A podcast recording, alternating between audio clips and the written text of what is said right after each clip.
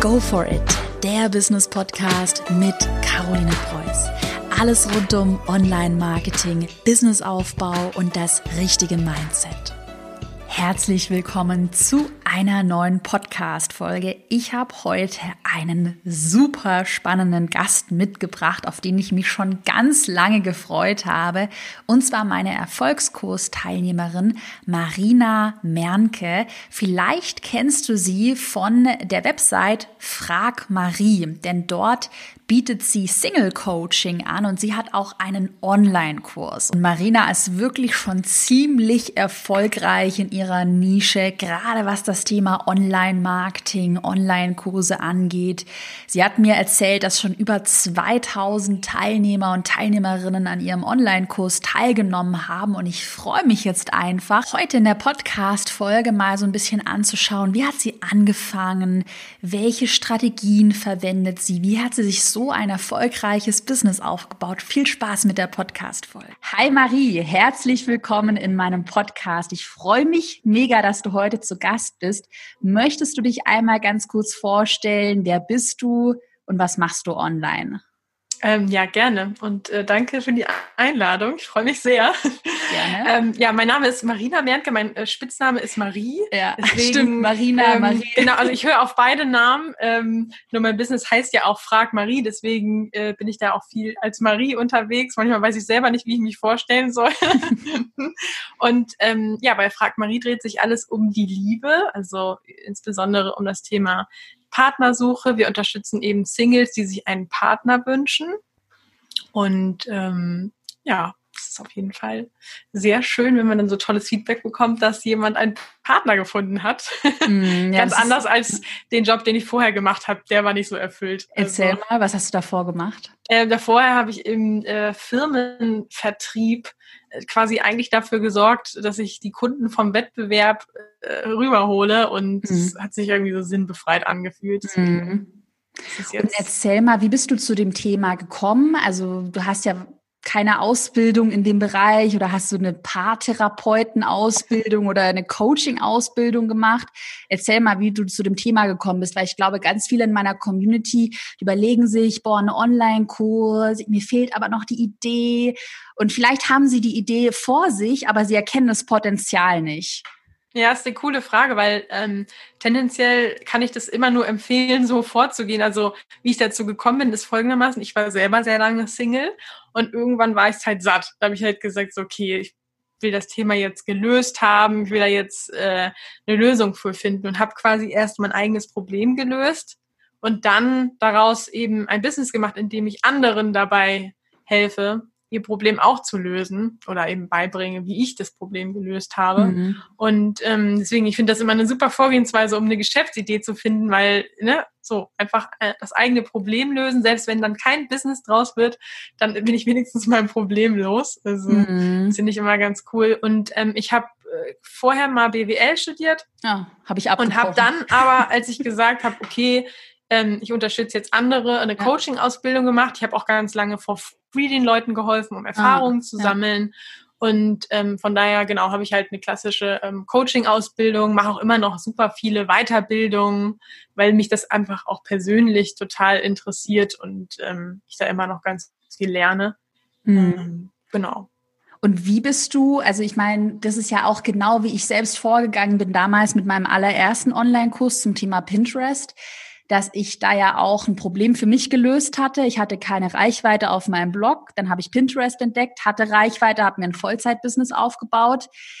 Und wie war das dann bei dir, dass du auf einmal erkannt hast, ah, okay, ich habe ein Problem gelöst, ich bin jetzt in einer glücklichen Beziehung und dazu könnte ich mir ein Online-Business aufbauen. War da irgendwie so ein Aha-Moment bei dir? Ähm, gute Frage. Ich weiß nicht, Aha-Moment, aber mir war relativ schnell, schon bevor ich mein Problem gelöst habe, klar, ähm, wenn das hier funktioniert, dann will ich das auf jeden Fall mit anderen teilen, weil ich wäre die Erste gewesen, die sich so einen Online-Kurs gekauft hätte. Mhm. Nur es gab keinen zu kaufen. Und deswegen habe ich da schon, sage ich mal, die Marktlücke einfach aus eigenem Bedarf oder eigenem Mangel gesehen, weil ich dachte, wieso macht denn das keiner? Mhm. Wenn man abnehmen will oder seine Finanzen optimieren will, dann gibt es ja auch 100.000 Produkte, Online-Kurse, aber im Bereich Liebe, Partnersuche gibt's halt nur die großen Dating-Apps und dann ja, okay, gibt's noch ein paar Buchratgeber, aber das war's. Ansonsten kannst du nichts machen. Hattest du da manchmal irgendwie Zweifel an deiner Idee? Weil was, ähm, was ja, weiß ich gerade herausgehört habe, das ist bei uns so ähnlich gewesen. Bei mir war es damals mit dem Instagram-Online-Kurs, dass ich da, da gab's noch nichts in Deutschland. Ich habe ein totales, also quasi so eine, ich sag immer, ich sag immer die Metapher zu meinen Mitarbeitern, das ist Gold in der Mitte einer Wüste und du musst nur reinlaufen und dir dieses Gold nehmen und irgendwie alle laufen drumherum und niemand sieht, dass da halt irgendwie voll Potenzial liegt. Und am Anfang weiß ich noch, da dachte ich mir so, hm, warum macht das keiner? Ist da irgendwas falsch da dran? Wie war das so bei dir? Hattest du Zweifel oder hast du irgendeine Marktanalyse gemacht? Ähm, ich habe keine Marktanalyse gemacht. Mir hat einfach gereicht, dass ich sehr viele Singles kannte mhm. und ja im Prinzip selber zu meiner eigenen Zielgruppe gehörte. Mhm ähm, und wusste halt auch, okay, es gibt irgendwie in Deutschland 18 Millionen Singles. Also das war für mich klar, dass ich jetzt nicht irgendwie ähm, Teilmassage für Wellensättiche habe. Ja, also so, dass da vielleicht irgendwie nur 200 Leute gibt, die das kaufen würden. Aber selbst dann kann man ja mit einem ziemlich hohen Preis trotzdem sagen, man will das unbedingt machen. Äh, ne? Dann nimmt man halt einen höheren Preis. Ja. Ähm, also Zweifel hatte ich nicht wirklich, weil ich wusste so, ey, eigentlich da wartet mhm. doch die Welt nur drauf. Mhm. Ähm, ich hatte dann eher mein Thema mit, ähm, ähm, ja, also ich habe halt, als ich Single war, nicht gerne darüber gesprochen, dass ich nicht gerne Single bin, sondern mhm. ich habe eigentlich nach außen immer so, ja, alles cool und so, ne? Mhm. Und dann auf einmal quasi öffentlich darüber zu reden, dass ich da jetzt doch ein Thema mit habe und wie lange ich überhaupt Single war, das war für mich eher so, wo ich am liebsten, also am liebsten hätte ich meine Webseite ohne Foto gelassen mhm. und hätte, ne, quasi nur so ähm, da habe hab ich gerade eine ähm, spontane Frage an dich. Und zwar, das wird ganz oft, bekomme ich die Frage, Caro, äh, Online-Business finde ich ja cool, aber ich will keine Personenbrand aufbauen. Also ich glaube, ganz viele haben vielleicht Angst davor, wie hier ein Podcast-Interview zu sprechen, online sichtbar zu sein, dass man sich da irgendwie angreifbar macht, dass man vielleicht irgendwie seine, seine Privatsphäre verliert. Hattest du das am Anfang auch, die Angst davor? Dich da sichtbar ähm, und angreifbar zu machen? Ja, schon auf jeden Fall. Und mhm. wie gesagt, also irgendwie konnte ich mich auch mit diesen Gedanken noch nicht so richtig anfreunden, dass ähm, genau, dass ich, ähm, ich glaube, bei den Nachbarn, das Nachbarkind ist gerade ein bisschen laut, deswegen bin ich gerade so ein bisschen verwirrt. Ich hoffe, man hört das nicht. Ja, ähm, was wollte ich jetzt sagen? Ähm, ja, also für mich war es eher mehr so dieses, mh, hm, ja, wenn ich da jetzt erstmal rausgehe und mich zeige, ja. dann gibt's halt kein Zurück. Ne? Ja. Also so, ist das in diesem Internet. ja, aber hast du dann anfangs erstmal weniger gemacht oder hast oder hast du am Anfang dann vielleicht nur Bilder hochgeladen oder? Ja, also ich habe hm. das am Anfang tatsächlich komplett versucht ohne. Ich glaube, dann hm. habe ich mich irgendwann getraut, wenigstens mal ein Foto von mir Ach, krass. irgendwie auf die Webseite zu nehmen. Aber ich habe auch ganz lange versucht, den Online-Kurs nur per E-Mail zu verkaufen. Ach, krass. Ähm, und eben ohne Webinar. Und dann weiß ich noch, habe ich auch immer so, ich habe mir das leider alles selber beigebracht, ja. anstatt mir einfach so einen smarten Kurs wie deinen zu kaufen äh, und die Abkürzung zu nehmen. Also ich habe das alles selber gemacht und dann habe ich immer noch so gegoogelt, Online-Kurs verkaufen. Und dann kam halt, egal an welcher Seite ich war, dass man ein Webinar machen muss. Und ja. das war für mich so ein rotes Tuch. Ich dachte nur, ich mache kein Webinar, dann muss ich mich vor die Kamera setzen. Überhaupt, das geht nicht.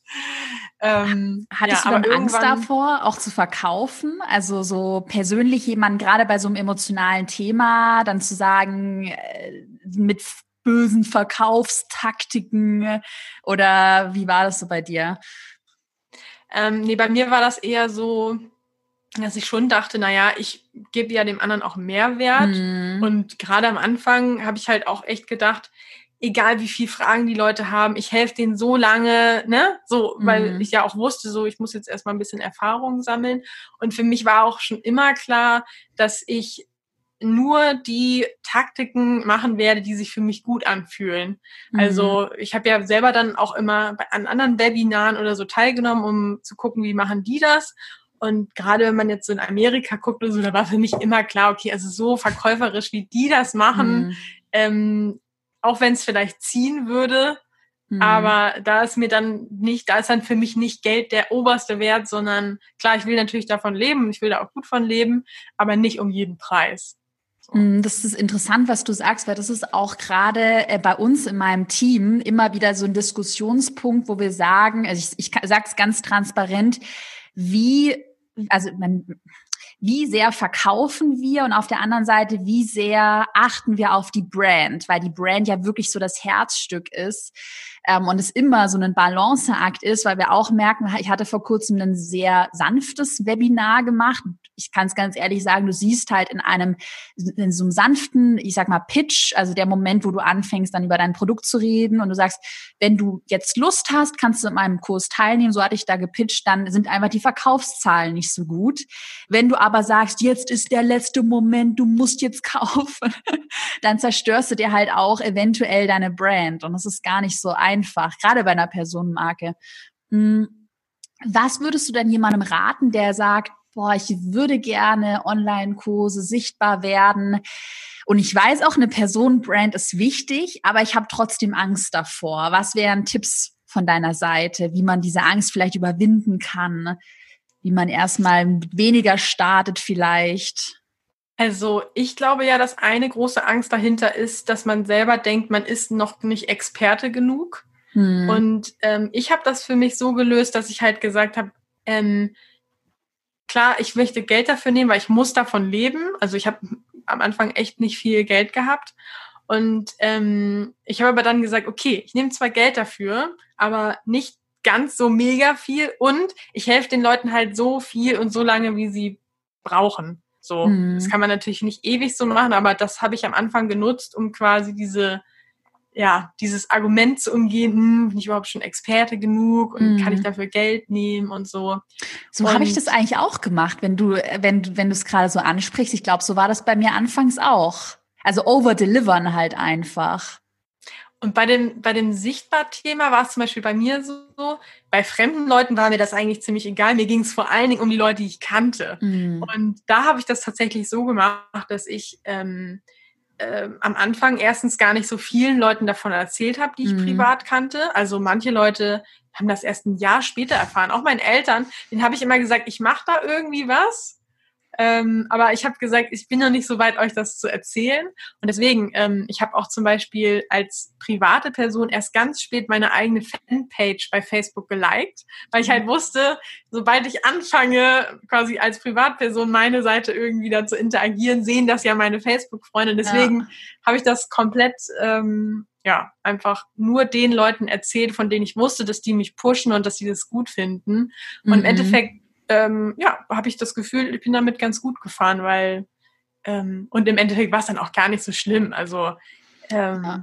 Und wenn dir dann jemand reinredet oder also ich habe bei mir so ein bisschen die Erfahrung gemacht, so wenn der, also du erkennst dann auch ganz klar, wen du vielleicht dann irgendwann lieber sieben möchtest aus deinem Umfeld ähm, und dann äh, auf der anderen Seite die Leute, die dich eben supporten und äh, dich nicht judgen für irgendwas. Ja, also bei mir war es eh so, dass durch die Selbstständigkeit ähm, sich der Freundeskreis auch nochmal ähm, verändert hat. Gar nicht so, dass ich jetzt weniger Freunde habe, aber ähm, ja, das einfach, dass ich, glaub, also insbesondere habe ich mit sehr vielen Menschen, mit die ich immer nur mal getroffen habe, ähm, den Kontakt in Anführungsstrichen abgebrochen, weil ich mhm. einfach irgendwann gemerkt habe, so, ähm, ja, ob man sich jetzt alle drei Monate einmal trifft oder nicht, kann man auch eigentlich gleich sein lassen, habe ja. mich lieber dann auf so ein paar konzentriert.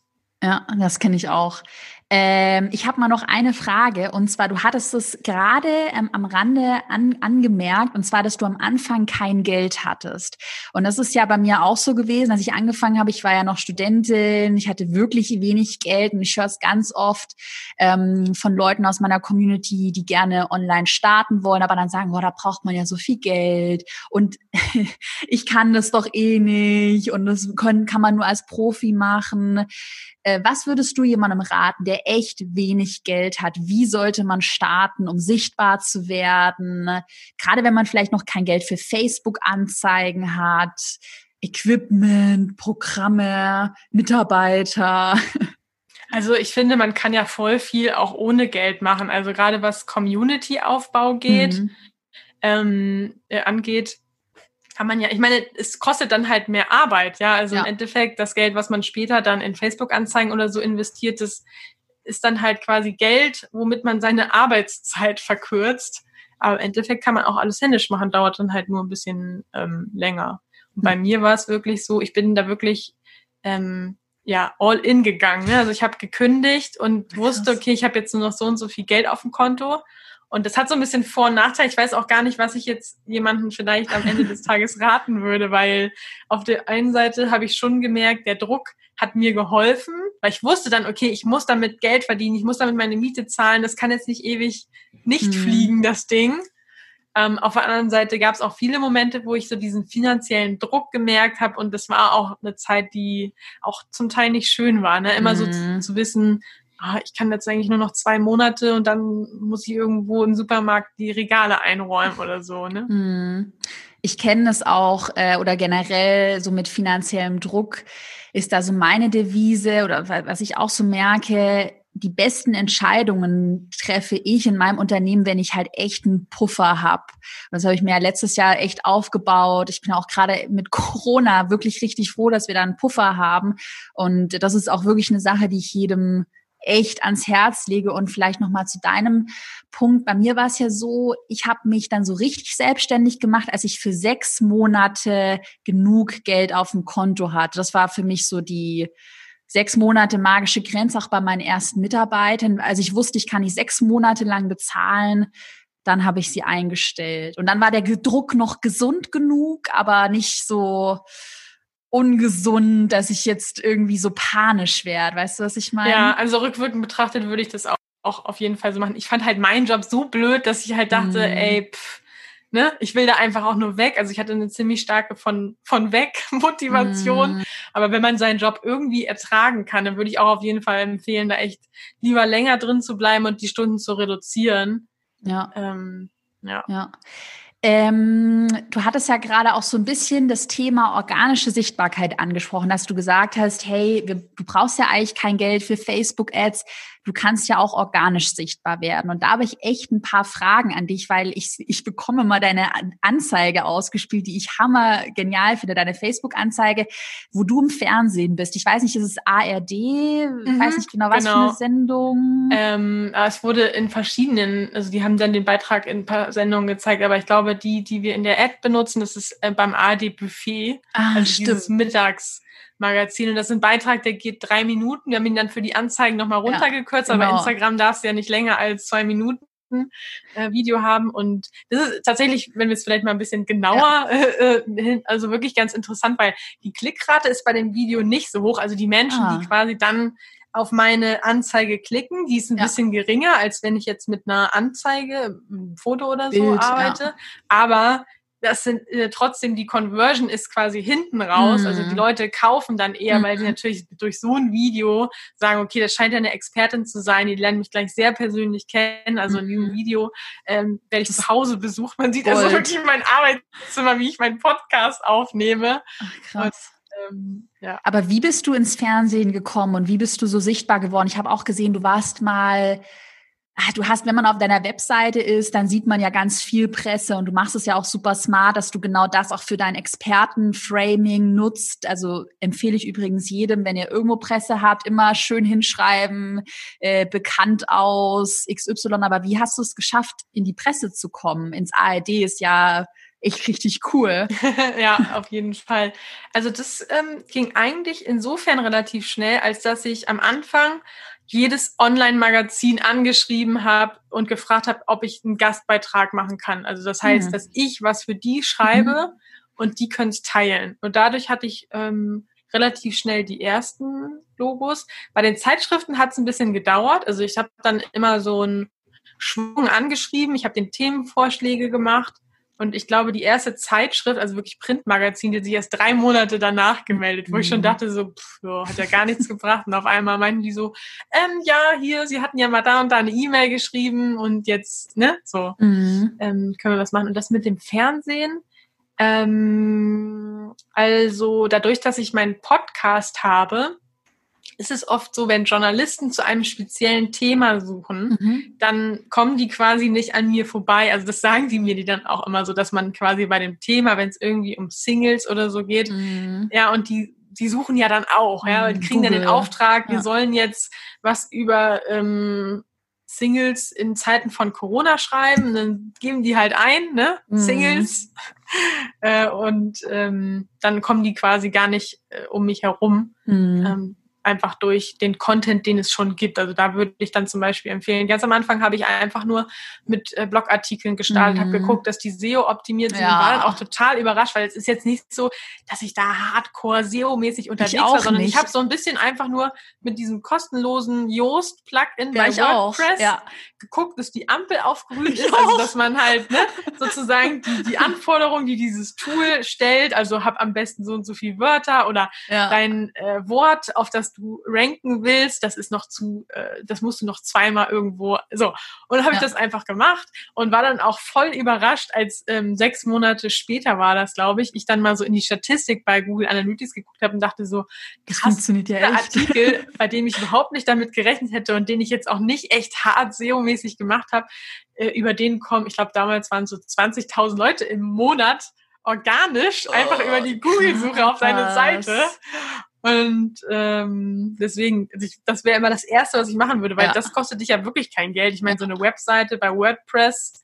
Easy. Äh, ja, 10 ne, Euro pro Jahr genau, oder ja, pro Monat, so weiß ich nicht, Monat. ist Peanuts. Ähm, und wie gesagt, dieses SEO-Tool, das ist ja sogar umsonst und dann echt mal so auf und man kann ja auch einfach bei Google gibt man ja einfach nur ein, was das eigene Thema ist und Google vervollständigt dann ja von selber. Also man mhm. muss ja jetzt nicht mal ein krasses ähm, Tool kaufen, was sagt, auf welche Begriffe ich jetzt, sondern einfach ja mit gesundem Menschenverstand genau. gucken, was würde ich als mein potenzieller Kunde suchen ja. und dann ein paar hilfreiche Artikel zu schreiben. Aber das ist auch cool, was du gerade gesagt hast, ähm, dass man diese, ich nenne es immer so, die Kundenbrille aufziehen. Und das ist so ein, eigentlich so ein super einfacher Marketing-Hack, dir einfach mal zu überlegen, so raus aus deiner Expertenbubble und dir einfach so ganz dumm überlegen, was würde denn jetzt ein ganz normaler Mensch suchen? Und und dann einfach mal so ein bisschen googeln, so habe ich es am Anfang auch gemacht, schauen, wer rankt denn da so und dann einfach versuchen, es besser zu machen. Und äh, wie du gemeint hast, für alle, weil ich weiß, da werden Fragen kommen, das Tool Yoast wird geschrieben Y-O-A-S-T. Und das ist wirklich kostenlos. Oh, ich sehe gerade dein, dein Baby, Babywelpe gerade. Ja, man hat ihn auch schon trinken gehört. Also wer genau hingehört hat, hat ihn wahrscheinlich eben schon trinken gehört. Also jetzt ist er auch mit dabei. Süß. Mega. Und ähm, jetzt nochmal so zum Thema Sichtbarkeit. Okay, SEO, Suchmaschinenoptimierung mit dem Tool Yoast, kostenlos, ein paar Artikel schreiben, langfristig denken, hast du ja auch gesagt. Erst nach sechs Monaten sieht man da so Ergebnis, vielleicht nach vier Monaten. Was machst du sonst noch? Hast du eine Facebook-Gruppe? Machst du Instagram? Was sind da so deine Tipps? Also ich habe mich auch auf diesen Leitsatz konzentriert, lieber nicht auf allen Hochzeiten tanzen, sondern einige wenige. Ja. Und ähm, ich habe mich am Anfang auf mein Facebook-Profil gestürzt, habe da relativ viel ähm, einfach von anderen Seiten geteilt, mhm. also so mhm. witzige Sprüche zum Beispiel, mhm. einfach immer nur von anderen Seiten geteilt, aber die gingen dann auch immer so ab, dass ich dadurch gut äh, neue Fans gewinnen konnte. Und dann äh, Facebook-Gruppe habe ich mich zum Beispiel, also ich habe eine Facebook-Gruppe, aber ich hatte irgendwie selber nie so die Motivation, jetzt so eine heftige Gruppe aufzubauen. Auch so. Ehrlich gesagt, äh, sogar mit dem Hintergedanken, dass ich keine Lust habe, den ganzen Tag Liebeskummer-Tante zu spielen. Also wenn die Leute dann immer ihre Problemchen da rein posten, dann kann ich eigentlich den ganzen Tag äh, nichts anderes machen, als den Leuten ja. kostenlose Ratschläge geben mhm. und ähm, das hat sich für mich irgendwie nicht gut angefühlt, hatte ich keine Lust zu. Und dann auch Instagram. Genau, das ist dann, mhm. dann immer mehr geworden. Also so. Ein Podcast hast du ja auch, Ach, oder? Da, da, hast du, genau, weil du hast ja vergesse von, ich immer. Du hast ja, wie hast du gesagt, über eine Million Downloads. Also du hast ja auch mehrere Podcasts und bist da ja voll im, im Geschäft. Genau, also ich habe mit dem Single-Podcast vor zwei Jahren angefangen und das ist zum Beispiel auch ganz interessant, weil als ich diesen Podcast angefangen habe, habe ich mir halt die großen Podcasts angeguckt und habe gedacht so, boah, also jemals irgendwie eine Million Downloads, das war halt für mich so weit mhm. weg, wie wenn mir jetzt jemand sagen würde, irgendwann machst du 100 Millionen Euro Umsatz. Ja, also das war für mich so, ja klar, wenn ich dranbleibe, kann ich da irgendwann hinkommen, aber ne, so.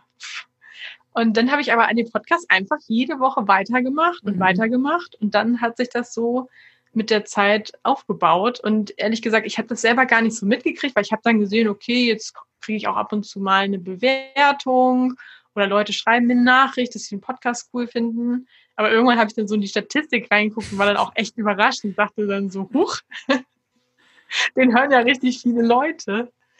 Ähm, ähm, und Hast du da gesagt, einen Tipp?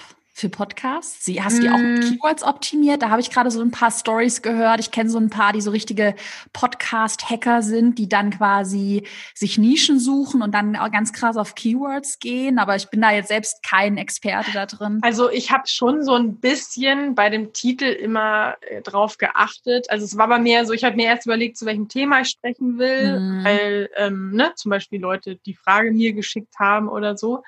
Ähm, und dann habe ich bei Google immer mal so geguckt, nach welchen Begriffen suchen Leute und habe dann schon immer so ein bisschen geguckt, dass ähm, ja, also jetzt nicht hart ist, sondern es sollte sich auch irgendwie noch gut lesen. Ne? So ja. und nicht so Mann verliebt machen. das ist so, das ist so ein ja. Begriff, den Leute bei Google eingeben, aber das hat sich dann für mich irgendwie so. Was geben die bei Google an, ein? Ja, Mann verliebt machen oder irgendwie sowas. Das ist so stumpf, sage ich mal. Ja. Also ich meine jetzt nicht ähm, den Inhalt, sondern halt, das ist ja kein richtiger Satz. Ja, so. ja, ähm, und habe darum immer versucht, dann so ein bisschen die ähm, Titel zu bauen. Aber was ich am Anfang gemacht habe, ist, dass ich halt in ganz viele Facebook-Gruppen gegangen bin und einfach meinen Podcast empfohlen habe. Mhm. Mhm. Ähm, kann man sich schon mal am Anfang die Arbeit machen, weil ich wurde dann auch nach ein paar Wochen, ich glaube nach vier Wochen oder so, ähm, von iTunes gefeatured. Also so hier ah. neu und beachtenswert. Ist jetzt nicht so, dass das, äh, dass das sofort dafür gesorgt hat, dass ich eine Million Podcast-Downloads hatte. das kam wirklich erst ähm, mit der Kontinuität. Ne? Also. Und ist es auch so was, also generell was, oder wie soll ich meine Gedanken in Worte formulieren, oder was ich bei ganz, was ich echt so eigentlich bei ganz, ganz, ganz vielen sehe zum Thema Kontinuität, ist, dass irgendwie angefangen wird mit etwas und man dann nicht schnell genug Ergebnisse sieht oder dann auf einmal so merkt, dieser, weißt du, dieses erste Steinchen, was du anschubsen musst, dein Podcast ist neu, deine Seite ist neu, du kennst deinen idealen Kunden noch nicht, du hast noch kein so Gefühl, du hast keine Community ähm, und ich sehe dann, dass ganz viele anfangen und dann irgendwann schnell wieder aufhören. Was ist so dein Tipp, um dieses, ich sag mal, Vakuum, weißt du, dieses Gefühl so, äh, was mache ich da eigentlich zu überwinden? Ne? Wie hast du das geschafft? Einfach gemacht, gehasselt? Ich glaube, äh, wenn man irgendwas anfängt, dann sollte man sich immer vorher überlegen, wie lange man es mindestens macht. Und dass mhm. dieser Zeitraum sollte auch mindestens, würde ich mal, also beim Podcast zum Beispiel, würde ich ein Jahr sagen. Ja. Ja, weil ja. nur weil du am Anfang vielleicht nur 300 Downloads hast oder so, wie gesagt, also ich hatte auch nicht sofort mega viele Downloads. Es kam mhm. dann einfach mit der Zeit.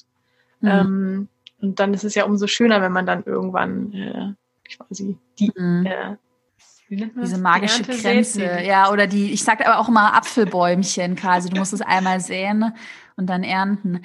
Ähm, mal noch eine Frage, die jetzt so ein bisschen weitergeht. Wir haben ja so uns angeschaut, wie hast du angefangen? Du hast Reichweite aufgebaut, du hast auch gezeigt, dass man sich das kostenlos aufbauen kann, vielleicht auch ähm, Pressearbeit betreiben kann. Und jetzt ist ja so, dass das kennst du ja auch aus dem Erfolgskurs, sage ich ja immer, erst die Community, dann die E-Mail-Liste, vielleicht auch parallel und dann launchen. Wie bist du generell bei deinen vielleicht auch bei deinem ersten Launch vorgegangen? Hast du das genauso gemacht mit dem Erfolgslaunch-System? Hast du eine E-Mail-Liste? Nee, ich habe den Kurs leider zu spät gekauft.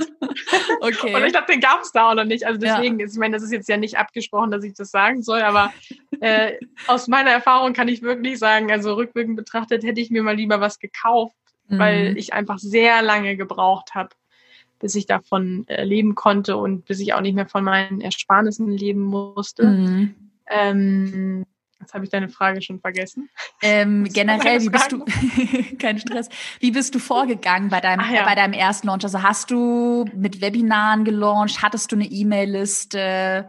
Was ja, ich habe leider den Fehler gemacht, dass ich nicht gelauncht habe. Ich glaube, du hast auch eine Podcast-Folge, wo du sagst, die größten Fehler ja. irgendwie so. Und da sagst ja, du das, glaube ich, auch einer. Also ich habe äh, leider nicht gelauncht und das ist auch ein Learning, was ich aus, aus seinem Kurs schon äh, auch unter anderem für mich mitgenommen habe. So, okay, also ne, definitiv launchen und am besten auch ähm, regelmäßig neu launchen, weil es ist mhm. einfach so ein Unterschied. Mhm. Ähm, also es ist einfach, ich meine, ähm, dein Kurs kann man ja auch so zwischendurch kaufen und es sind so viel weniger Käufer als ähm, ja, wenn man, also das äh, ja, habe ich leider nicht gemacht, kann mhm. ich aber jedem nur empfehlen. Aber launchst du jetzt regelmäßig oder wie, wie gehst du jetzt aktuell vor mit Ist jetzt der Funnels? Plan. Genau. Okay. Also im Moment ist es so, dass man den Kurs schon quasi die ganze Zeit kaufen kann. Mhm. Also der beginnt immer montags. Mhm. Das heißt, wenn man jetzt von Montag bis Sonntag kauft, schaltet man immer am nächsten Montag. Mhm. Ähm, und ähm, habe ein Webinar. Ich nenne es allerdings nicht Webinar, weil ich finde viele Leute, genau, ich nenne es Online-Vortrag. Ich habe dich schon Ehrlich gesagt, äh, ist, ist wahrscheinlich auch nicht der perfekt, aber für mich war das irgendwie so, dass ich mhm. am Anfang dachte, nicht jeder weiß, was ein Webinar ja, ist. Ja, das ist auch so. Und ähm, ich habe mich irgendwie mit dem, mit dem Wort Vortrag besser gefühlt. Mhm. Ähm, allerdings ähm, stelle ich auch immer mal wieder fest, dass Leute dann uns E-Mails schreiben und fragen, ist das eins zu eins? Ne, so, so brauche ich eine Kamera? Also das man selber, der, ich habe selber denke halt so, der Online-Vortrag ist doch klar, was das ist, aber ja. jeder interpretiert es dann halt nochmal anders. Ne? Mhm. Auf der anderen Seite, ich glaube, ja, äh, ich glaube, da sollte man sich nicht so lange mit aufhalten, ob man das jetzt Webinar, Online-Seminar oder Online-Vortrag nennt, weil am Ende des Tages, ich glaube, selbst beim Webinar wirst du auch Leute haben, die nicht wissen, was das ist ja. und dann so, also lieber entscheiden, was man nimmt und dann nicht groß weiter. Hast du dir auch eine E-Mail-Liste aufgebaut oder ist es, war das früher Prio? Ist es jetzt Prio? Wie gehst du da vor? Ähm, am Anfang war es noch nicht so prio. Wie gesagt, ich hatte überhaupt keine Ahnung. Ne? Also ich habe halt mhm. echt schon zwar immer irgendwie aus irgendwelchen Blogs gewusst, so okay, irgendwie geht es um die E-Mail-Liste und es hat auch für mich Sinn gemacht, die E-Mails zu haben. Mhm. Ähm, und dann habe ich das so nach und nach versucht ähm, aufzubauen, genau. Und jetzt, ähm, ja, jetzt steht die auf jeden Fall im Vordergrund. Mhm.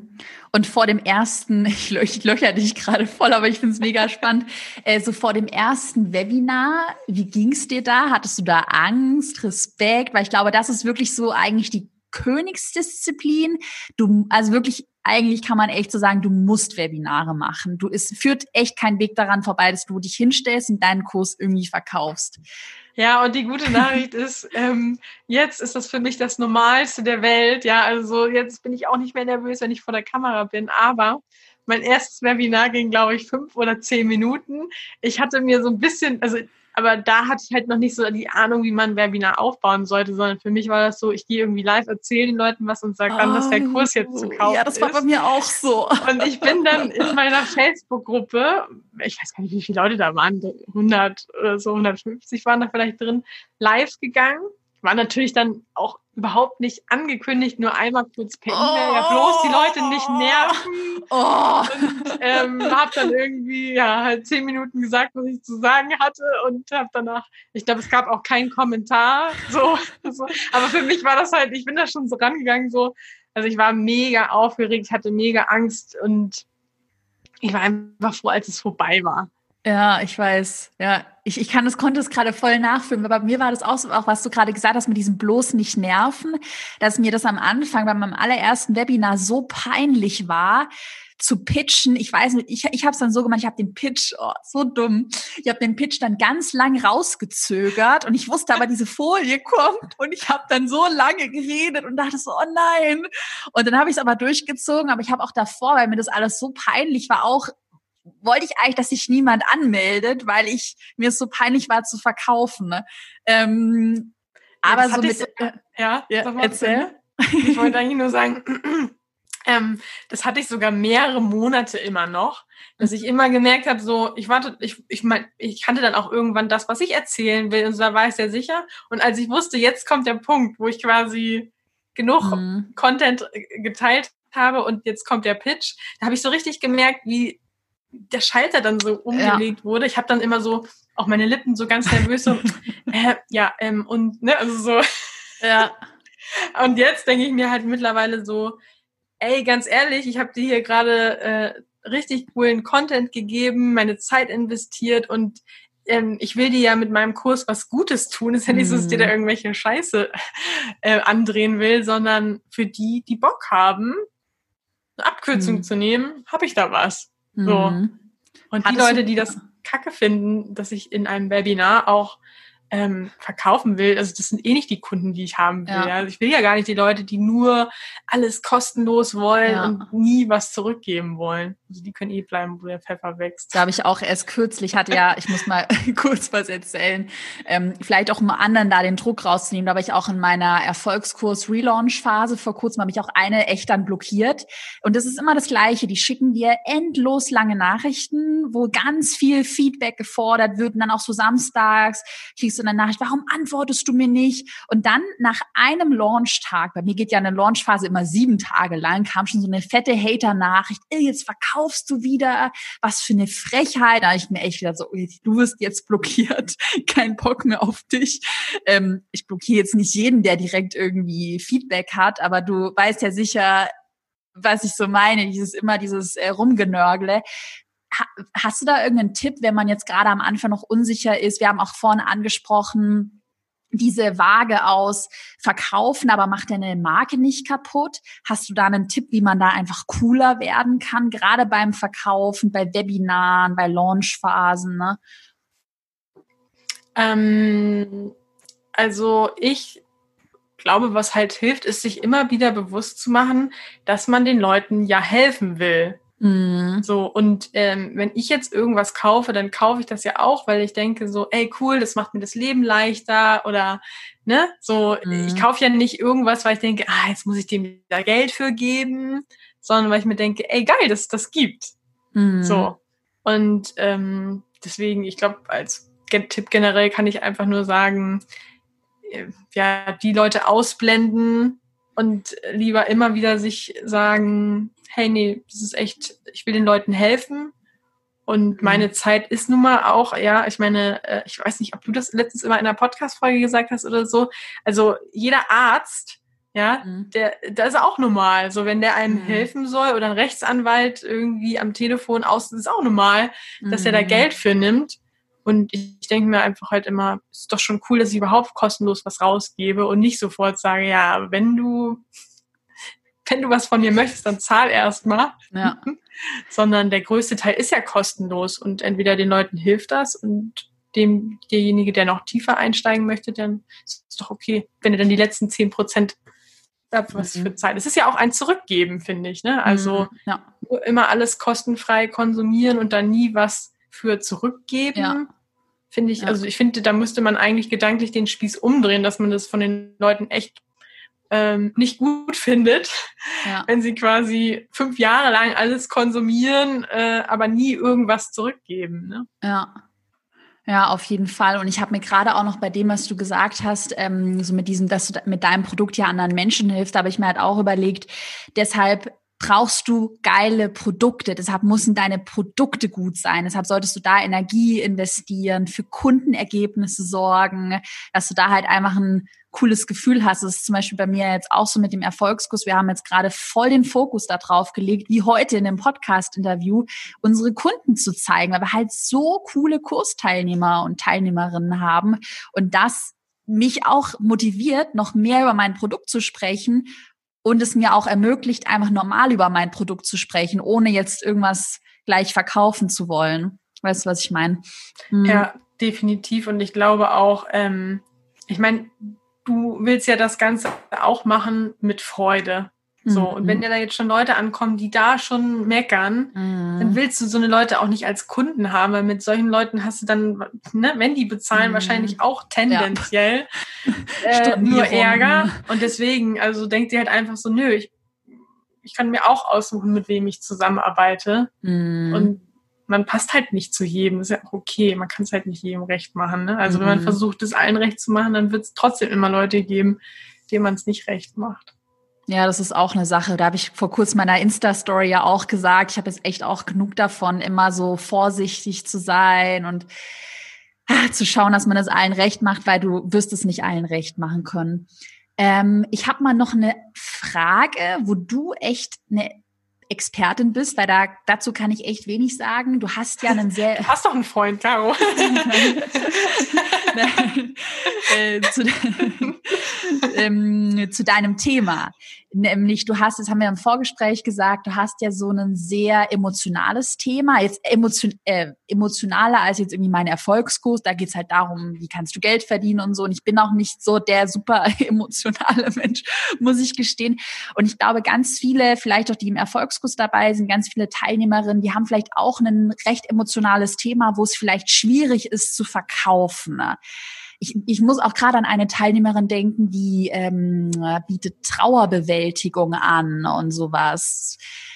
Hast du da einen Tipp? Wie kann man, wenn man so ein emotionales Thema hat, wie kann man da besser verkaufen?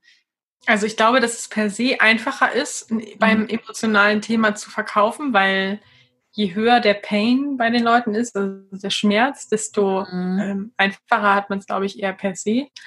Und ähm, ich versuche halt immer einfach da auch hm, ja, mich persönlich mit den Leuten zu identifizieren. Also dass ich einfach spreche, also ich war ja selber in der Situation, in der meine Kunden sind und ähm, sag halt einfach, wie ich mich damals gefühlt habe. Und da merke ich so, also da, das finden die Leute richtig gut, weil die wirklich das Gefühl haben, krass, der geht's ja genauso oder der ging's mhm. genauso wie mir. Mhm. Also so, dass man wirklich das Gefühl hat, ey, endlich versteht mich mal jemand ja. oder boah, krass, die sagt genau das, was ja. ich mir denke. Das ist so und wichtig. ähm, das ist für mich auch gar nicht so, dass ich jetzt denke, ach, was kann ich denn noch sagen, sondern ja. ähm, es ist halt wirklich so, dass ich ja, das relativ einfach abrufen kann, wie ich mich damals als Single gefühlt habe, als ich äh, auf diese ganzen Pärchenveranstaltungen musste und dann immer der einzige Single war, der äh, dann da immer saß und dachte, ja, alle gucken mich jetzt an und denken, die hat es nicht geschafft, oder die kriegt es nicht auf die Reihe. Ne? Ja. Also ähm, aber das da, ist auch ein super Hack, da so nah, also sich da hineinzufühlen. Und das, das habe ich vor kurzem in einem Online-Kurs von Marie Folio. Ich habe einen Kurs von ihr gemacht und das war so eins der größten Aha-Momente, dieses sich authentisch in den Kunden, in den potenziellen Kunden hineinfühlen. Ne? Ja. Genau, und vielleicht auch so Situationen beschreiben. Also im Webinar äh, teile ich auch verschiedene Situationen anders zum an, an eine, also einmal das mit diesen, ne, ich habe erzählt dann, dass ich auf der Hochzeit meiner besten Freundin, also ihr vermeintlich schönster Tag war für mich der schlimmste Tag. Mhm. Erzähle ich quasi, wie ich mich da gefühlt habe, als alle pärchenweise auf die Tanzfläche zum Eröffnungstanz wollten, nur ich hatte ja niemanden zum Tanzen. Oder ich erzähle auch, also halt Situationen, wo sich relativ viele mit identifizieren können, ja, weil jeder mhm. Single kennt das irgendwie, alleine auf eine Hochzeit zu müssen oder halt relativ viele. Oder ich erzähle dann auch zum Beispiel den klassischen Sonntagabend, wenn ich dann auf der Couch saß. Aber das kenne ich auch. Ne? So, oder es mir schlecht ging. Also so Situationen, von denen ich mir vorstellen kann, dass relativ viele Leute sagen, ähm, das mhm. könnte ich sein, von der sie da gerade erzählt. Hm, ja, das ist echt smart. Auch was du ja gerade, ähm, du, äh, du, du sprichst immer super viele so spannende Marketing-Taktiken an. Äh, was du ja auch gerade gesagt hattest, Storytelling. Das ist ja auch ein super Learning, dass du halt deinen Inhalt, ich habe kein Webinar von dir angeschaut, aber wahrscheinlich wirst du den Inhalt auch in Stories verpacken. Ne? Und das ist ja auch smart, sich immer wieder äh, Stories, weiß ich nicht, hast du auch, teilst du dann auch Erfolgsgeschichten deiner Teilnehmer oder andere Geschichten. Genau, also ehrlich gesagt bin ich da noch, ähm, das äh, habe ich, da habe ich auch schon einiges optimiert, dadurch, dass ich deinen Kurs mitgemacht habe, aber da bin ich jetzt auch noch nicht, ähm, ist auch noch nicht alles durchoptimiert. Also im Moment ist es so, dass ich da ähm, einfach ähm, Referenzen quasi von Kunden teile. Mhm. Ähm, und ähm, ja, ich meine, das kann ich mir ja als Kunde selber auch gut vorstellen, ja, dass das mich ja am meisten auch überzeugt, wenn ich dann lese, was andere mit diesem Produkt, was ich da gerade kaufen will, erreicht haben. Ja, und ich glaube, mhm. das ist ja auch eine Sache, die du oft sagst, ähm, oder die ich auch oft bei vielen sehe, dass ich mir immer denke, ähm, dann wollen die irgendwie äh, Stressreduktion verkaufen oder ähm, also das immer so im Hinterkopf haben, was will denn derjenige? Aber wenn ich jetzt meinen Kunden sagen würde, ähm, ja, wie du dein Single-Leben besser ertragen kannst oder so. Das ist ja eigentlich gar nicht das, was die Leute wollen. Die Leute wollen, ne, also immer dieses, bring deinen Kunden von ja. A nach B. Ja. Was ist das B? Also die Leute wollen ähm, einen Partner haben. Die mhm. wollen in einer mhm. glücklichen Beziehung leben. Mhm. So. Und das ist das, mhm. was ich den Leuten sage, was sie ähm, mit meinem Kurs erreichen können und nicht irgendwie, ja, ne, also, sondern dieses Zielbild, was die Leute sich wünschen. Hm, und das auch so ein bisschen zu visualisieren. Das haben wir auch jetzt für den letzten erfolgslos Kurs-Launch Erfolgslos. Erfolgskurs-Launch immer intensiver gemacht, dass du halt sagst, stell dir mal vor, wie könnte dein Leben aussehen, was könntest du erreichen? Und auch ähm, bei uns, bei mir ist es auch ein Learning, weg von diesem mehr Umsatz, mehr Cash hin zu mehr Freiheit, mehr Zeit mit deiner Familie und so weiter und so fort. Und da auch mal zu überlegen, wo liegen denn die tiefsten Werte und Wünsche deines Kunden, ne? Das hast du ja wahrscheinlich rausgefunden, weil du mit deiner Community gesprochen hast, oder? Ja. Weil du halt gefragt hast, okay, warum ja. willst du das und so, ne? Mhm. Und das ist echt auch so ein Aha-Moment für mich, weil äh, zum Beispiel jetzt heute auch die Podcast-Folge, ich, ich kann es schon sagen, ich werde dich auch danach noch nach Feedback fragen, wenn wir fertig sind. Und äh, das mache ich immer, dass ich versuche, mit meinen eigenen Kunden zu sprechen, weil ich dann merke, dass immer wieder so Formulierungen immer wieder genannt werden. Zum Beispiel eigentlich äh, jede, ähm, äh, jeder Interviewgast hier in einem Podcast oder viele haben dann im äh, Nachgespräch erzählt, sie wollen mehr Menschen mit ihren Inhalten helfen. Das hat sich immer wieder, immer wieder äh, ist durchgekommen oder einfach mehr Freiheit, mehr Flexibilität. Und das habe ich mir dann echt immer aufgeschrieben und immer auch versucht zuzuhören. Ne? Ja, und das war für mich ein riesen Aha-Erlebnis. Also auch mal raus aus der eigenen Ego-Bubble und rein in deinen Kunden. Weil manchmal denkt man ja irgendwie selbst, meine, ich, meine Ziele sind jetzt aktuell Reisen. Ne? Also deshalb will ich flexibel sein. Aber andere vielleicht, um mehr Zeit mit ihrer Family zu haben. Ne? Ja. Also da vielleicht noch zwei ähm, Hacks. Ja. Also ich glaube, das ist vielleicht mittlerweile was Normales, aber wenn jemand jetzt eine neue Facebook-Gruppe gründet oder so, ist es vielleicht noch nicht so selbstverständlich. Also was wir da schon seit Anfang an haben, ist, dass du ähm, zwei Fragen gestellt bekommst, um in die Gruppe zu kommen. Ja. Und da bin ich auch so, ey, wenn man die Fragen nicht beantwortet, ja, dann mm. kommst du nicht rein. Ciao.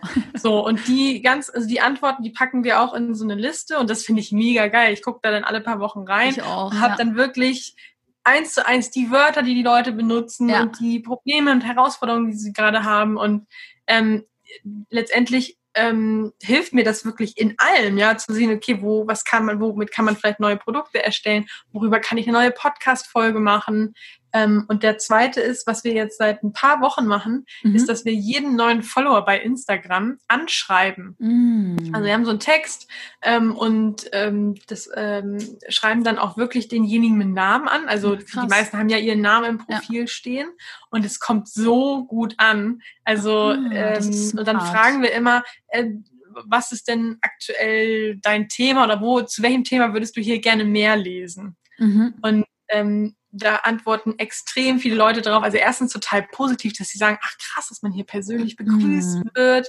Mega, dann schreiben die schon von selber, woher sie überhaupt einen kennen. Das ist natürlich auch mega interessant zu wissen, ne, wie kommen die Leute die, auf ja. einen.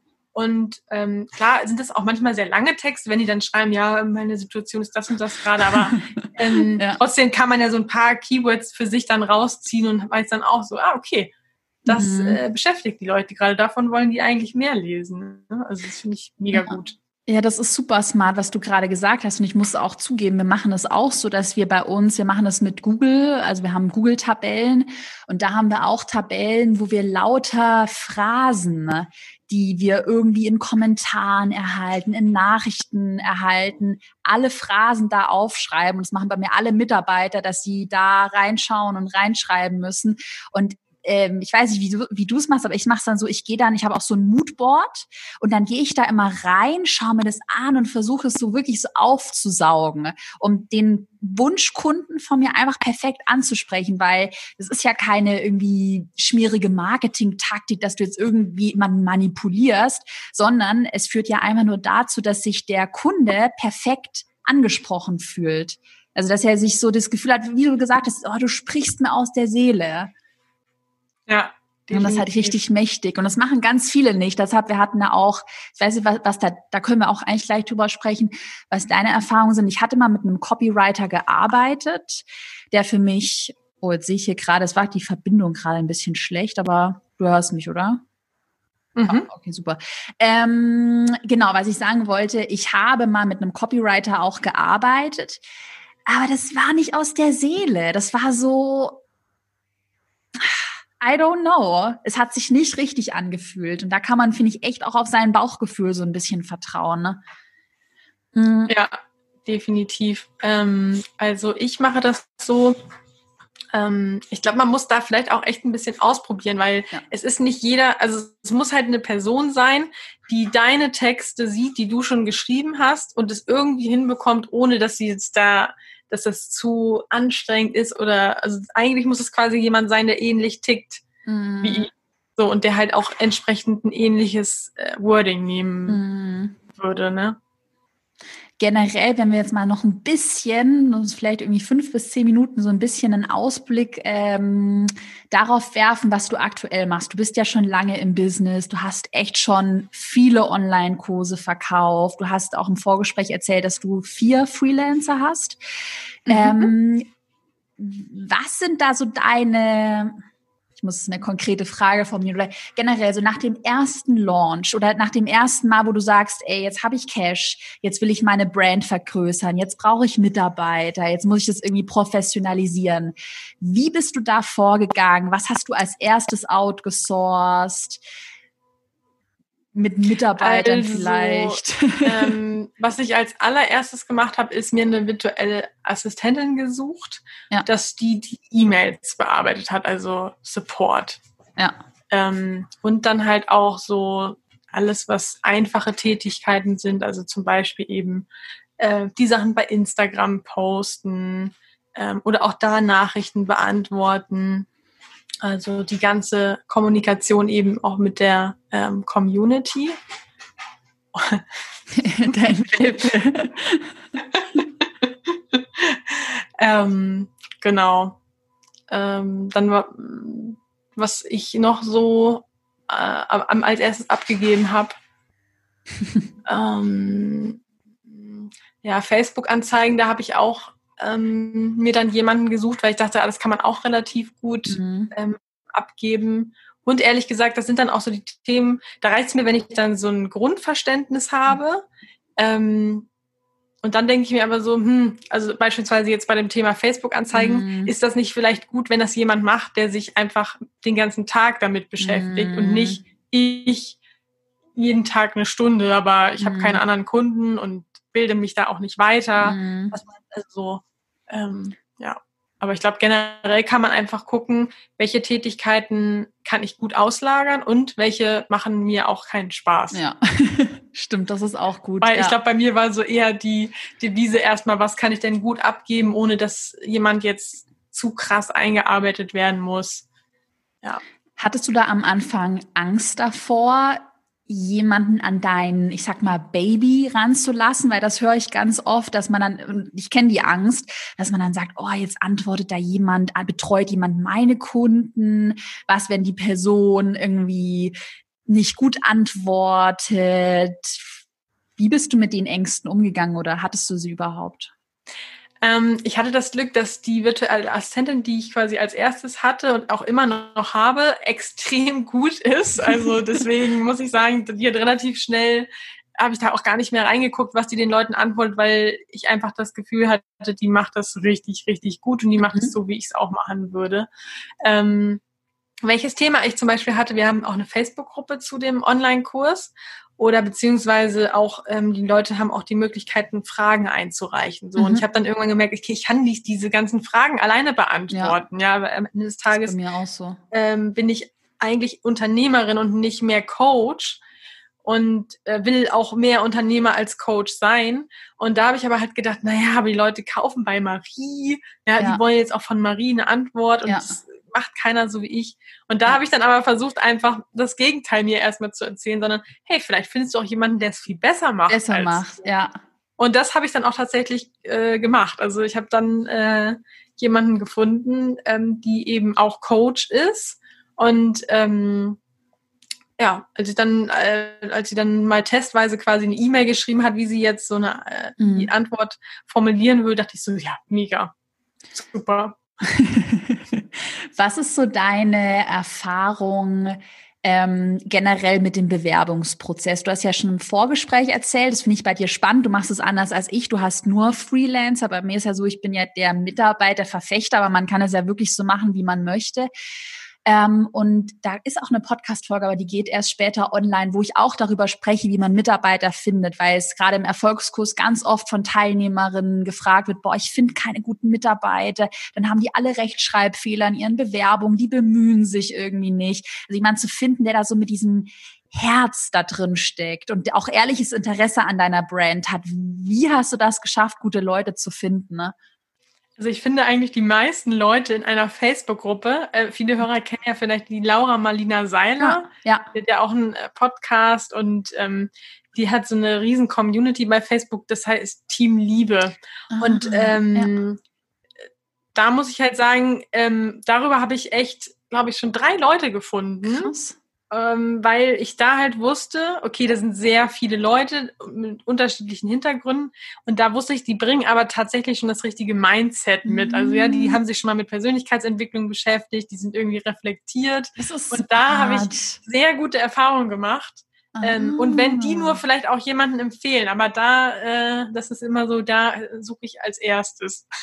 ja, das ist ein mega smarter Hack, weil ich, äh, ich habe auch schon über Facebook-Gruppen gesucht, aber dann nur so virtuelle Assistenten-Facebook-Gruppen und da dachte ich mir auch, da hatte ich auch einmal dann Kommentare, äh, das ist ja viel zu kompliziert, wie man sich auf deinen Job bewirbt, weil ich fordere halt ein dreiminütiges Video ein, wo ich mir auch dachte, wenn euch das zu kompliziert ist, dann ja. sorry, ciao. Und habe eigentlich so bei mir die besten Erfahrungen echt mit meiner eigenen Community gemacht, dass ich da halt eben frage. Aber du bist ja auch komplett virtuell aufgestellt. Da ja. ist es ja nicht schwierig, wahrscheinlich für dich jemanden zu finden, oder? Genau, und das ist für mich auch ein mega Vorteil, wenn die Firma remote aufgestellt ist, dass man einfach eben nicht Leute in, ich sitze ja in Hamburg, ja, nur Leute aus mhm. Hamburg haben kann, sondern weltweit. So, mhm. Äh, ich bin auch vom Typ her jemand, der den Mitarbeitern sehr viel Freiheit geben mhm. möchte, weil ich selber auch so arbeiten mhm. möchte. Und von daher suche ich auch schon speziell Leute, die das auch können, weil ich glaube, es gibt halt auch genug Leute, die ähm, lieber genauer gesagt bekommen, was sie tun Mhm. Ähm, und nicht quasi, wir machen den Rahmen fest und du meldest dich, wenn du Hilfe mhm. brauchst. So, mhm. Aber halt auch. Ja. Mhm. Spontane Frage.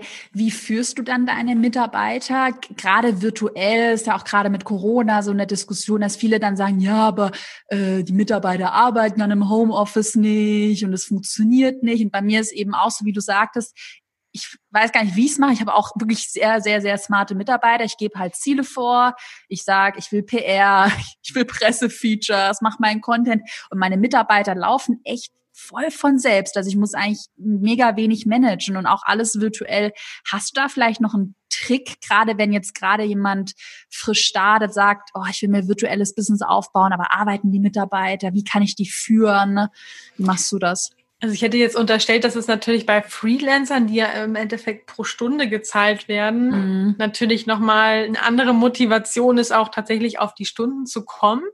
Ähm, mhm. Oder halt ja besser kontrolliert werden kann. Ne? Das ist nicht so, dass du pauschal eh dein Gehalt bekommst, egal ob du jetzt Däumchen drehst oder nicht.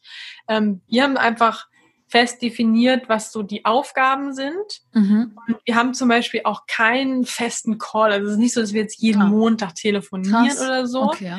Ähm, wir stehen aber, und da bin ich, glaube ich, auch ein bisschen anders als du. Also ja. ähm, ich habe schon ein bisschen mehr Privatkontakt mit meinen Mitarbeitern. Also ah, die haben alle meine WhatsApp-Nummer und dann schicken wir uns Sprachnachrichten. okay, ciao, ich bin raus.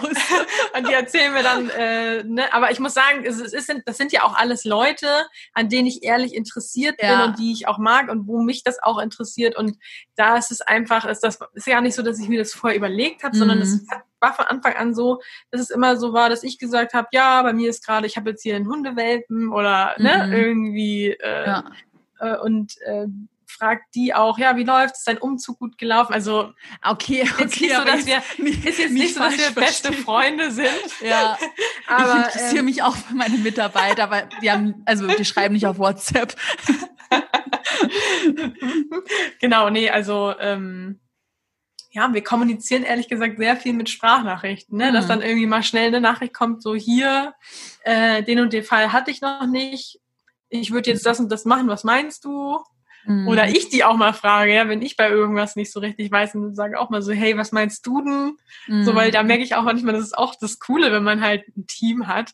Ja, die sind voll. natürlich manchmal auch distanzierter, ja. Ich ja. selber bin halt immer so voll drin und denke ja. so, ja, und da merke ich halt ja. manchmal, dass es dann ähm, ja für die vielleicht auch einfacher ist und zu sagen, so, nee, da müssen wir jetzt nicht kulant sein, weil das dreist, was die da wollen, so und äh, da bin ich dann total dankbar, wenn dann von denen eben ja, die Ideen kommen, was sie machen würden und nicht ich dann sitze so, oh ja, hm, ist ich jetzt gar nicht, hm, was sollen wir jetzt machen? Und das nimmt ja auch, also das sehe ich auch bei mir gerade mit meinem Team, also jetzt so nach einem Jahr, es war schon echt ein Hassel am Anfang, das aufzubauen. Ähm, aber jetzt mittlerweile merke ich, es ist halt so cool, weil auch bei mir die Verantwortung weg ist. Weil bei mir ist einfach so, ich habe meine Support-Mitarbeiterin und wenn die was Blödes schreiben, sind die halt auch dafür verantwortlich so. Und meine Content Managerin Beate, die ist für den Content verantwortlich und sie ist dann auch dafür verantwortlich, dass unsere ähm, Impressionen auf Instagram nach oben gehen. Und das, ich weiß nicht, wie es bei dir ist, aber das persönlich nimmt mir halt voll den Druck, weil du sonst am Anfang mit in allem drin hängst. Der Kunde ist unzufrieden, also haben wir selten, aber wenn, dann kriegst du es halt immer noch ab. Die Reichweite geht nach unten das funktioniert nicht und das raubt dir so ein bisschen die Energie. Weißt du, was ich meine? Mhm. Ja. Ja, wenn ähm, noch eine letzte Frage ist zum Abschluss. Ähm, was planst du, wie planst du weiterzumachen? Hast du irgendwie Ziele für die Zukunft, wo du irgendwie sagst, boah, Frag Marie soll so ein Imperium werden, vielleicht Offline-Events, Bücher oder was ist bei dir so geplant? Ähm, also grundsätzlich habe ich immer im Kopf so ein bisschen, dass ich halt möchte, dass Frag Marie so ein Begriff wird wie Weight Watchers. Also wenn jemand sich halt einen Partner wünscht, ja, also Single ist und nicht Single bleiben will, dann ist, denkt der quasi sofort an Frag Marie, so wie mhm. wenn man abnehmen will, dann denkt man ja auch immer sofort an Weight Watchers mhm. oder keine Ahnung, ne? Also so, dass das quasi so um dieses ganze Thema die ja, ich weiß nicht, wie man das nennt, Plattform oder ja. ne, so, wo man denkt, ah, da gucke ich mal. Ja. Und ähm, grundsätzlich habe ich schon vor, auch das Coaching-Team zu erweitern, mhm. weil ich mache ja zum Beispiel keine 1 zu 1 Coachings, ähm, aber die Nachfrage ist durchaus da, ja, also dass wir das quasi sozusagen so ein bisschen wie bei, ich glaube, du hast ja auch von Stefan Mehrath mal das Buch empfohlen, mhm. ne, der ja. Unternehmercoach, ja. so ähm, und der bietet ja auch quasi über sich als Eingangsplattform an, äh, Business Coachings zu machen über Business Coaches, mit denen er zusammenarbeitet. Mhm. Sowas könnte ich mir total gut vorstellen. Ich könnte mir auch gut vorstellen, dass wir noch ähm, zu spezielleren Themen ähm, ja noch Online-Kurse bauen. Ähm, das ist so für mich die eine Schiene und für mhm. mich ist aber auch noch die andere Schiene. Also ich ähm, weiß nicht, wann das Podcast-Interview äh, veröffentlicht wird, aber ich nehme an, bis dahin ist es schon soweit. Also mhm. Also jetzt am 1. Mhm. Mai ähm, ist, äh, wird mein dritter Podcast online gehen. Mhm. Ähm, Inspiration to go heißt das jetzt, äh, versucht der Hund gerade seinen Schwanz zu jagen. Sorry, es ist ein bisschen laut, aber der ist äh, zehn Wochen, von daher lässt er sich oh. noch nicht so gut oh. kontrollieren. Ähm, ich versuche die mal mit einer Hand hier ein bisschen zu streicheln, vielleicht kann ich ein bisschen dämpftigen. Ähm, Genau, und äh, das wird ja eben, dieser Podcast, den mache ich halt vor allen Dingen, weil ich merke, ich habe eigentlich noch viel mehr zu teilen, mhm. als Sachen um Liebe und Partnersuche, weil ich halt selber so viele Seminare besuche und Bücher lese oder auch ähm, ja wird ja auch gefragt, okay, wie hast du es geschafft, so viele äh, PR-Themen zu machen? Auch mhm. da könnte ich mir vorstellen, mal was zu machen. Also einfach, Voll. dass ich halt die Möglichkeit habe. Ich bin auch jemand vom Typ, der sich einfach, der vielseitig interessiert ist. Mhm, ja. Und deswegen würde ich quasi ganz gerne Frag Marie sozusagen als Brand haben.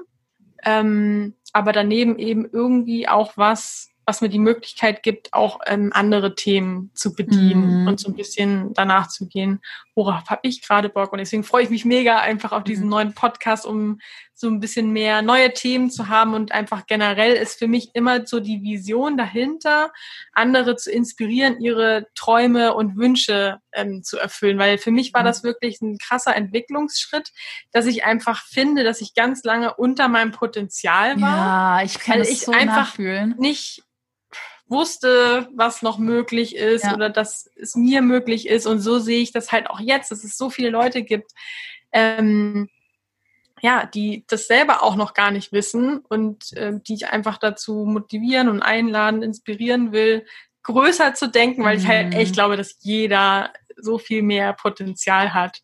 Voll. Und, ja, freue mich da einfach dann auf verschiedene Themen auch so, ne? Ja. Wird mir auch nicht langweilig.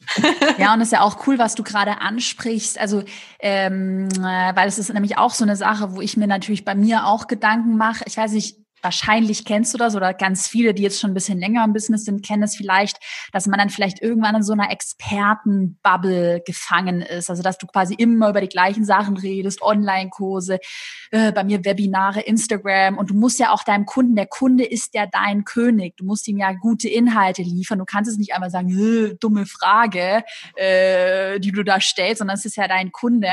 Aber dass man sich persönlich gerade in so einer Personenmarke weiterentwickelt, trotzdem den Fokus noch behält, weil was ich jetzt zum Beispiel mir nicht machen würde, einfach sagen, ah, Caroline Preuß schließt jetzt oder Frag Marie würde jetzt schließen, weil du hast ja damit schon eine super Brand aufgebaut, aber das halt langsam weiterentwickeln, so dass man selbst noch die Freude dabei behält und immer so ein gesundes Mittelmaß auch zu haben zwischen ähm, dem Fokus auf den Kunden, was möchte der und was möchte ich eigentlich. Ja. Ja, Definitiv. Und ich ja. glaube, ähm, die Kunden haben ja am ersten, also am allermeisten davon, wenn man selber auch immer mit Spaß und Freude dabei ist.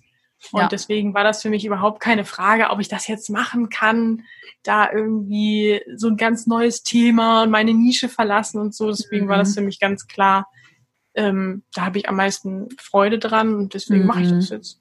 Ja, ja, ist ja auch wichtig, sich weiterzuentwickeln. Ich sag mir da immer so ein bisschen, ähm, wenn jetzt eine Sache bei mir so richtig gut läuft, der Erfolgskurs, der Instagram-Kurs, alles unter Dach und Fach, dann irgendwie das nächste Projekt angehen. Ich habe ja letztes Jahr so ein bisschen den Fehler gemacht, dass ich da zu schnell, süß jetzt sehe ich deinen Welpen, äh, dass ich da so ein bisschen zu schnell gewachsen bin. Das hattest du auch mal im Vorgespräch kurz angesprochen bei dir, dass du auch zu schnell versucht hattest, dich auch outzusourcen bei den Facebook-Anzeigen, dass man dann einfach nachhaltig, langfristig wächst. Ja. Ähm, generell, wenn man, dein Film ist so süß. Also sorry an alle, die zuhören und das ja, Bild gar nicht sehen. Wir haben so lange das Vorgespräch gehabt, dass der Hund etwas unruhig langsam wird. Aber wir kommen gleich zum Schluss. Und zwar, wenn man dir jetzt folgen möchte und man ist vielleicht sogar Single und man möchte jetzt einen äh, Partner finden, wo kann man dir folgen? Was sollen wir in der Podcast-Beschreibung verlinken? Ähm, also ich würde empfehlen, über Instagram zu gehen, einfach frag.marie. Da teilen wir wirklich ganz viele Inspirationen rund um das Single-Sein, beziehungsweise ja eher um den Weg in eine Beziehung. Auch der Podcast, der dazugehört, äh, der Single-Podcast, ähm, scheint sehr gut anzukommen. also ähm, kann ich sehr empfehlen. Der scheint wirklich sehr zu helfen. Und ähm, dann haben wir seit Januar auch den Podcast zum Verlieben. Da stellen wir auch Singles vor. Das finde ich, ich auch mega so cool. Gerade ähm, wenn das Podcast-Interview rauskommt, wird ja Corona noch ein aktuelles Thema ja. sein. Also es ist eine mega coole Möglichkeit, andere Singles auch während Corona kennenzulernen. Und was ich daran halt so cool finde, ist, dass selbst wenn derjenige, dem ich da zuhöre, und Podcast hören kann ich ja auch beim Hausputz, also ich kann ja. mich jetzt auch beim Badezimmerputzen verlieben, wenn ich das höre, ähm, dann ähm, habe ich trotzdem so einen Einblick in das Leben von jemandem, den ich vielleicht so gar nicht kennenlernen würde, mhm. bekommen. Mhm. Und ähm, wir stellen da auch echt coole Fragen, die Spaß machen, sich selber beim Zuhören mal zu fragen. Also deswegen ja, ich finde es auf jeden Fall mega, mega cool. Und natürlich, wer mag, also vielleicht auch an alle, die nicht Single sind oder sich auch noch für andere Themen äh, interessieren, dann halt der neue Podcast, also Inspiration to go heißt der, wird mit der 2 geschrieben, also Ah, das ist cool. Ja, ist cool. To go. Und ja, freue mich auf jeden Fall, ähm, wer das Interview hört, kann mir auch gerne bei Instagram dann eine Nachricht schreiben und sagen kann, ey, ich komme von Caro. ist immer mal ganz cool, dann so ein Gesicht zu sehen, ne? Ja. So, weil wenn wir hier zu zweit sitzen und wissen, okay, uns hören irgendwie ein paar tausend Leute ja. zu. Das ist natürlich auch mal cool zu sehen. Ach, wer hat uns denn dazu gehört? Ja. Mega, cool. Okay, wir verlinken das alles und ich werde dich ja sicher auch noch mal auf Instagram verlinken. Und du bist ja auch sonst für alle, die im Erfolgskurs dabei sind, bist du ja auch aktiv in unserer Facebook-Gruppe. Genau. Mega. Dann bin ich gespannt, wie sich bei dir so die Reise hinentwickelt. Und äh, ich bedanke mich für deine Zeit, dass du heute dabei warst und wünsche dir noch einen wunderschönen Nachmittag. Danke, wünsche ich dir auch und allen Hörern natürlich auch. Bis bald. Tschüss.